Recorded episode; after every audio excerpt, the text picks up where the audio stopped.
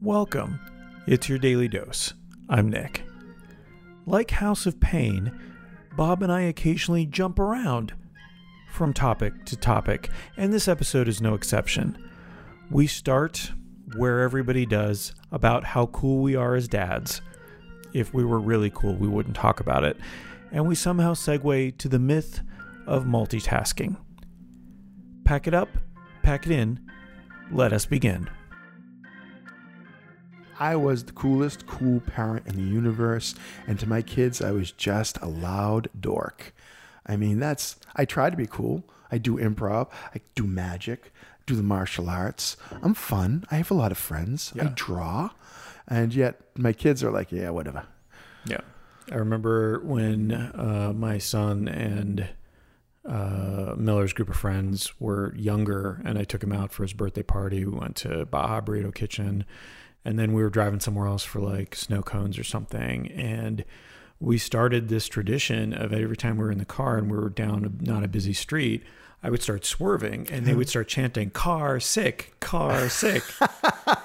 and it was great. And I can't imagine any of them remember that or think it's cool. I love that. Yeah. That's fun. That's you know, my dad. We, we, whenever he had to do the grocery shopping, he would take us because if dad had to do the grocery shopping, it meant mom was broken, and there were certain points where she just worked so hard she couldn't do anymore. Yeah. And so he'd not only do the grocery shop shopping, he'd take the kids with him, and then he would go running down the aisles and slide on his belly and grab toilet paper off the shelves on his way down the aisle, or he'll just take stuff off the shelves and throw them at us behind us just to make us laugh. And and he liked to play with the steering wheel while he was driving. So he instead of holding onto the steering wheel, he'd do the drum beat to whatever song Yeah, is on yeah. the radio to the steering wheel. And then when we get to the railroad tracks in Saugus, we literally had railroad tracks where it's one side of the tracks or the other. Uh, he would hit the gas, and we had this 15 passenger van, and we would just go shooting into the air and hit It our heads felt like you were, yeah, flying through we, the air. we were like and, of Hazzard style. literally it was felt like we were that high off the ground Yeah. because when we'd hit the ground we would literally come up out of our seats no seatbelts in those days and hit our heads on the ceiling of the van and that was the sign of victory to us it was like yes that was the greatest jump ever and we would even say after that if we didn't hit our heads yeah well we didn't hit our heads so it wasn't that It great of a jump Try again next time. we got a different passenger van. It was an 18 passenger van that was red and white instead of blue and white. Had crap for shock, shock absorbers. We could not get out of our seats in that van, no matter how fast he went. But that's what I remember him. See, now I thought my dad was kind of cool in those instances. Yeah. Why do Yeah, my kids? Why do my kids maybe. think I'm cool? Maybe someday. hey, kids, if you're listening to this, and guess what? We know you're not. Because there's no way you're listening to your dad's podcast. My daughter did listen to one of our podcasts. Actually, she actually listened to the Snot Flower. Uh, you know the the, The one that was about her. Exactly. Yeah. Exactly. But I may have mentioned it to her. I, I should I should have known that. But she said she caught the reference and she appreciated that I got it right. And she said, "I'm impressed that you remembered the name of that beast." And then she gave me the Latin name for it because Oh, she's good. a super biology nerd. She's she's getting her master's degree in biology right now as we speak. She's working it.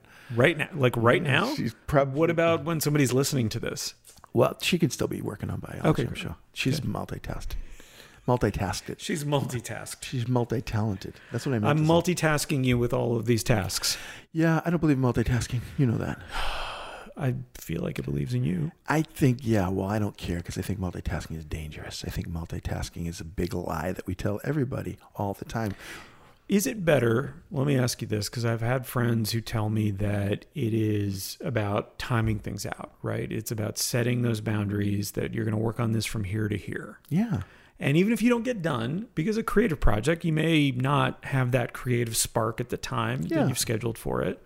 But that's the way to do it and only concentrate on those things. So shut down shut down social social, shut down email. Yeah. Um, I call it know. monotasking. Yeah. Monotasking. And here's the thing you still can change gears. You still can work on multiple things, just not at the same time. You don't need to work it on the same time. You risk quality you risk sometimes safety. I mean, driving, people multitasking while they drive, most dangerous animals on the planet. Yeah, that's not great. Yeah, because we forget we're we're operating a four thousand pound robot, right? While we're in our cars, because And it half seems so natural. exactly. this is the problem. What do you? It's exactly what we're doing. We are dumbing down the robot when we multitask. So, would a good analogy for multitasking in your mind be like going, having multiple text conversations in different apps with different significant others that don't know about each other all at the same time? What that would be. Because you're running into some danger there. Yeah, I feel like it's it's Mrs. Doubtfire, uh, you know, on the family date and the job date, you know, running back and forth as fast as you can, and and getting more and more ridiculous as you do. It's it, it- we get frantic when we multitask, and and why are we even doing that? Is it to, to entertain ourselves or is it to impress other people? I think it's more to impress other people that we say, well, I can do many things. Whenever I ask a room full of business people, where are my multitaskers out there? The whole room raises their hand. Everyone thinks that they are. Because it's important. It's a skill set. Well, it's important to look like Yeah. you are. That's and that's the difference. I don't I don't believe it's actually something we do. Yeah. I think it's something that we try to do and then make a mess of things and and can't do as well as we could if we just focus on something. It's like when I would respond to emails during work hours, but then I would schedule it to send like at 2 a.m. Oh, that's interesting. That- Yeah. you, you really did that? What? Did you really do that? Huh? Did you really do that? When? Shut up.